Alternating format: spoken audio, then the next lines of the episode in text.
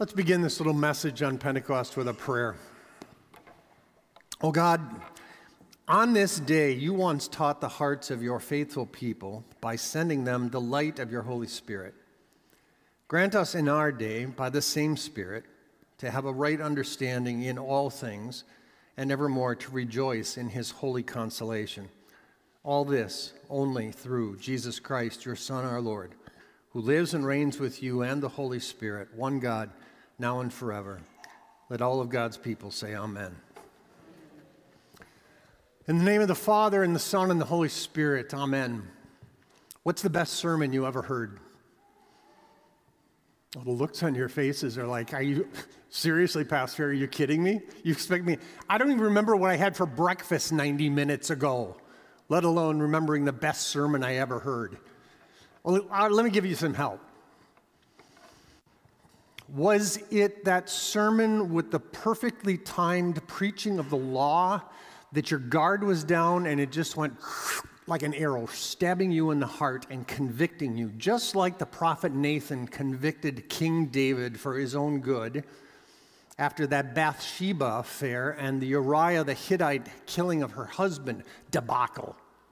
Was it a sermon like that?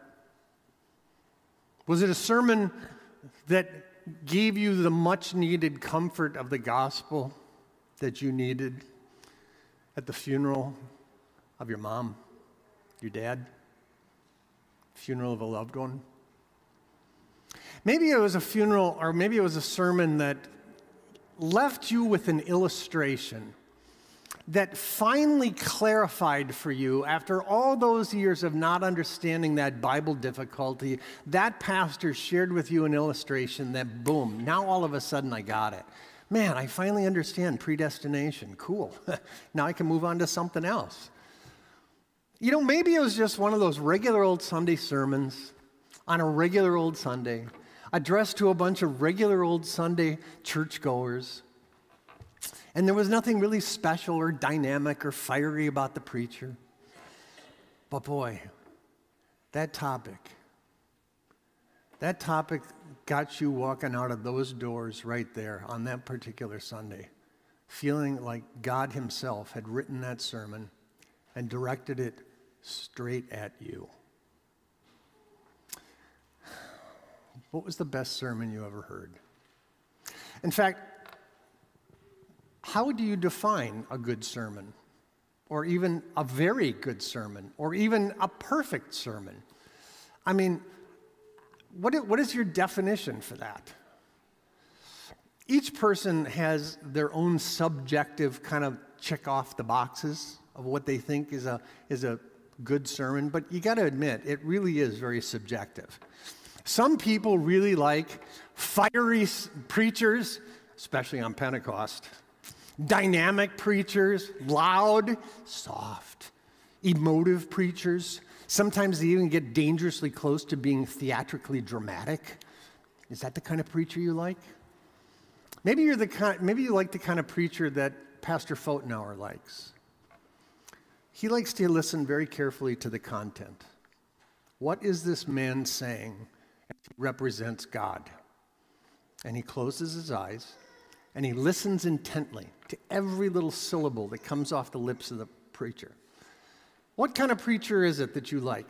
What, what subjectively hits your hot button? Well, I'll let you wrestle with that one, but one thing is certain there are no perfect sermons because there are no perfect preachers. We are just simply clays, jars of clay that tried to communicate the truths of God's word to His glory as faithfully as we possibly can with the gifts that He's given to us. But all that being said, there are no perfect sermons because there are no perfect preachers, except for one the one who spoke to us the words of our gospel lesson this morning. He was speaking to a bunch of disciples that were anxious, they were confused, they were scared, and they wanted to know. In fact, they were so desperate, they needed to know that Jesus was not going to abandon them. And so, Jesus, in his love and compassion for his disciples, gave them exactly not only what they wanted, but what they needed in the form of a beautiful promise. And that beautiful promise was this When the advocate comes, whom I will send to you from the Father, the Spirit of truth, who goes out from the Father, he will testify about me. The advocate that Jesus is talking about is the Holy Spirit. And the word, the one word in the Greek language for the Holy Spirit is parakletos. You probably hear the word paraclete. If you have an old King James Bible at home, you could look up these verses in John, and it would say, instead of the Holy Spirit, it would say, when the paraclete comes. And no, it's not like my little sister thought when she first heard it and thought that God was giving her a parakeet bird a pet bird. No, it's a paraclete. And this word is not easy to bring over and render into English. So it's often been translated as comforter, counselor, advocate, as it is here, helper. And it's when this Holy Spirit preaches that perfect Pentecost sermon, he does it just when we need it the most. You know, in a world that has as many opinions as there are 21 year olds and above, it is really comforting to know that we have a counselor at backing us up and helping us out who is reliable and trustworthy and truthful with us and reminds us of words like this from Jesus If you hold to my teaching, you are really my disciples. Then you will know the truth, and the truth will set you free. When you need an advocate, because you are in so much anguish, you can't think straight to even know what to pray to God. Be assured of this. The Spirit intercedes for us with groans that words cannot express. When you need a comforter, because your brain is just so numb, or your heart is just so numb, and your brain is just so frazzled. He's going to use those words that you've heard many times in your life, and he's going to remind you of Jesus' words Peace I leave with you, my peace I give you. I do not give to you as the world gives. Do not let your hearts be troubled, and do not be afraid. And when you need a helper, in those times when you just don't have the words to speak, the Spirit promises that He's going to give them to you. And He reminds you of Jesus' words right here. When you are brought before synagogues, rulers, and authorities, do not worry about how you will defend yourselves or what you will say.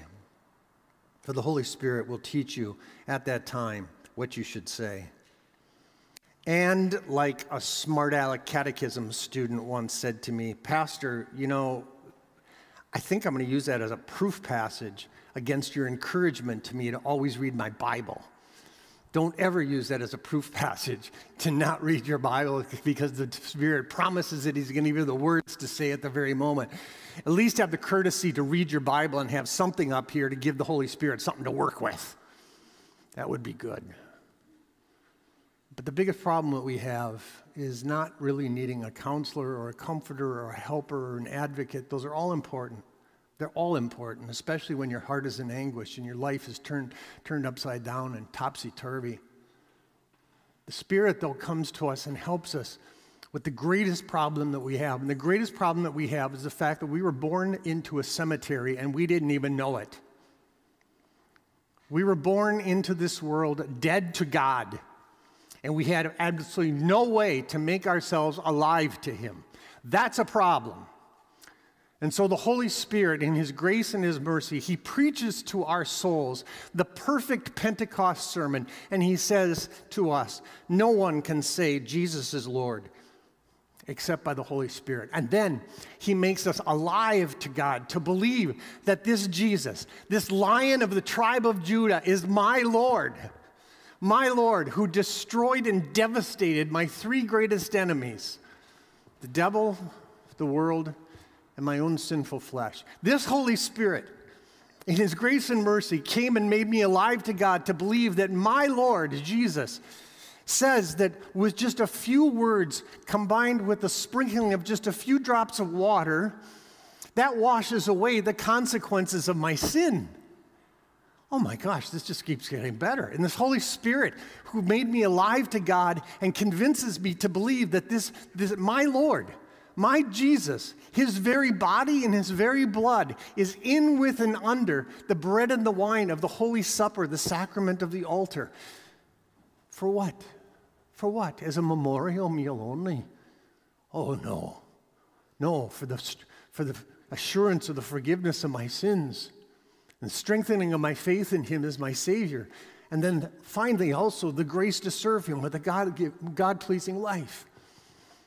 This Holy Spirit, what a beautiful gift God kept in this promise to send Him to us, giving us this gift of faith to believe the promise of life that's attached to this Jesus, but also to give us the words to testify to His glory.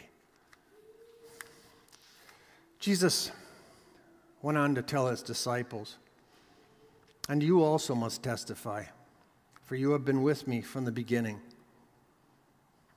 Three little words. You must testify, he said to his disciples. And boy, did Peter ever testify. He did a bang up job. And now, this same Jesus comes here today through this gospel lesson and he gives you the very same command. He stands right before you, eyeball to eyeball, and he says to you, You must testify. And the eyes get wide, and the palms start getting a little sweaty, and the heart rate starts going up. But Lord, I don't know what to say. You've been a confessional Lutheran all your life. But I don't know what to say. And I don't know if I have the gifts. And I definitely don't have the guts. And Jesus holds his ground. And with a little bit more of a smile on his face, still looking you eyeball to eyeball, he says to you calmly, but firmly, a second time, you must testify. But Lord, I don't want to risk any of my friendships. And I, it's just not my nature to put myself out there like that. And, and anyway, I don't want to say anything that's going to make me look like a fool.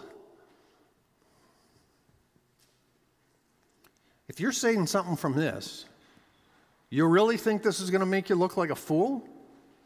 Then we have a whole other set of priorities that we need to work on you with.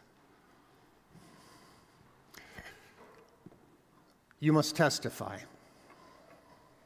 Jesus says to you a third time. Three little words that makes an otherwise comfortable Christian feel very uncomfortable.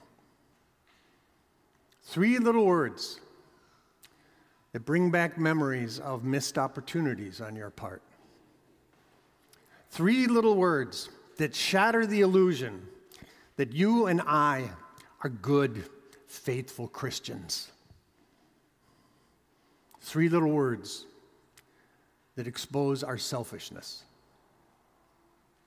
and our laziness and our apathy,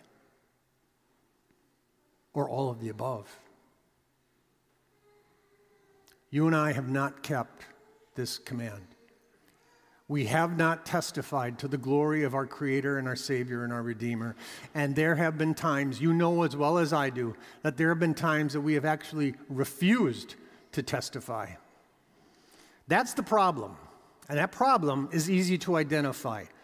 What's not so easy to answer is the question now, what do we do now? Do we just hope that God didn't notice when we refused to testify about His Son? That's crazy talk. God doesn't, nothing escapes God's notice. Do we hope that God is just going to kind of look away when he sees what we're doing? That too is crazy talk. How can God be faithful to his own sense of justice if he's going to look away when we're not doing what he's telling us to do? Well, then does that mean that we should just prepare ourselves, brace ourselves for punishment? That's the craziest talk that's come out of your head so far in this little three crazy comments that you've made. Because what does that mean? It means that you've forgotten the secret sauce in the salvation plan. It means that you've forgotten about the secret ingredient in the plan of redemption. It means that you've forgotten the X factor. It means that you've forgotten the Jesus factor. That God doesn't punish Christians because he punished his son in your stead. You see, the way out of this little predicament that we find ourselves in is really quite simple we, uh, God's solution to our sin can very easily be found in the very testimony that He asks us to share with the world. Listen to just three. The Son of Man did not come to be served, but to serve, and to give His life as a ransom for many. The wages of sin is death, but the gift of God is eternal life in Christ Jesus our Lord. He saved us not because of righteous things we had done, but because of His mercy. Before you can testify of the glory of Jesus to others, you need to preach this testimony of the glory of Jesus to yourself. God left the glory of heaven the Son of God, left the glory of heaven to come down to this earth to save the world. Now you need to personalize that. The Son of God came down from heaven into this world, onto this earth, to rescue you. And he had you in mind as he was marching up to the cross and he was as he was hanging there. And it is because of this Jesus that you now have the forgiveness of your sins from the Father in heaven and the Holy Spirit. And it is because of the grace of God that you have eternal life forever. This God just keeps getting better and better and better. He comes to you in the waters of baptism, which takes away the consequences of your sin, and all of a sudden you've been brought back up to kind of a neutral level. I'm almost as close as I can possibly be to what my father Adam was, other than the fact that original sin is still in me. But then he comes to you in the Lord's Supper on top of that, and he gives you this strengthening of your faith in your Savior, and Jesus as your Savior. He assures you the forgiveness of your sins. And because of that, boom, you're way up here, getting way more than you ever could have deserved and, and possibly thought. And then on top of all of this, bounty time, you're promised eternal life, all because of what Jesus has done for you. What a good and gracious God we have. What a great and glorious God we have. I can't wait. If it's this good for a Christian on this side of heaven, with all of the frustrations and irritations and hurts and wants that we have, imagine what heaven is going to be like. I can't wait. Come, Lord Jesus, come.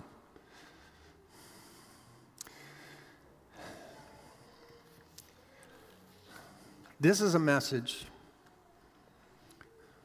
that you and I need to hear on a regular basis which means that, that this little worship opportunity that we have here has to become a can't miss event in your life. It has to become a can't miss event in your calendar. You've got to keep hearing this message of the gospel. You see, you and I are living in times right now where it seems to us as though the world is just spinning faster and faster out of control.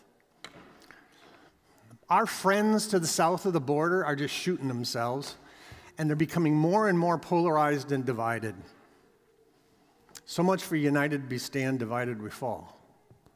Our own countrymen are taking up this wonderfully wonderful practice of target practice amongst one another. Seven shootings in Toronto this last eight days. You have countries like China that are getting more and more aggressive and rattling their sword and intimidating Taiwan, Australia, Indonesia. You have a country like Russia, or maybe we should speak more about its ruler, who bullies little countries like the Ukraine and comes in and performs mass destruction of its culture and its civilization. In fact, its infrastructure, and it's actually out to destroy. It's, it's like cultural genocide that's going on here. This is what's going on in the world. And if you've got fears and questions, you at least have a counselor to give you the true, reliable solution and answers to those questions. What about the rest of the world? This is the message that the world needs to hear. This is the message that God has entrusted to you.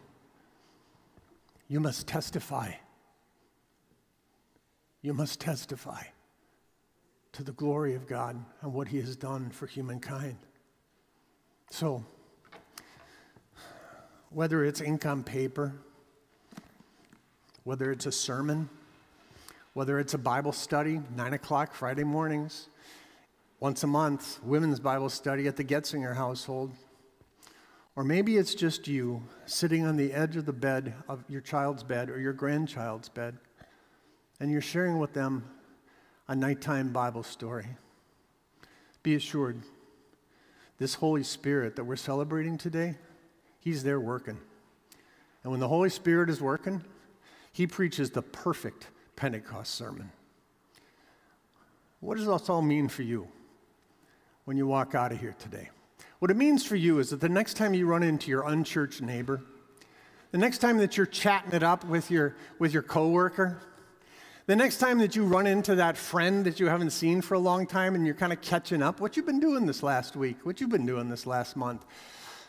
I would, I would suggest you entertain this idea and you try this one. You look at them and you say, you know, this may seem a little off the wall, a little out of, out of nowhere, out of the blue. it may, may seem kind of hard to believe. Um, but give me a chance and I'll explain. I went to church on Sunday and I heard the most perfect sermon. And the message went something like this Amen. Please stand. The peace of God, which surpasses all understanding, it will guard and keep your hearts and minds through faith in Christ Jesus. Amen.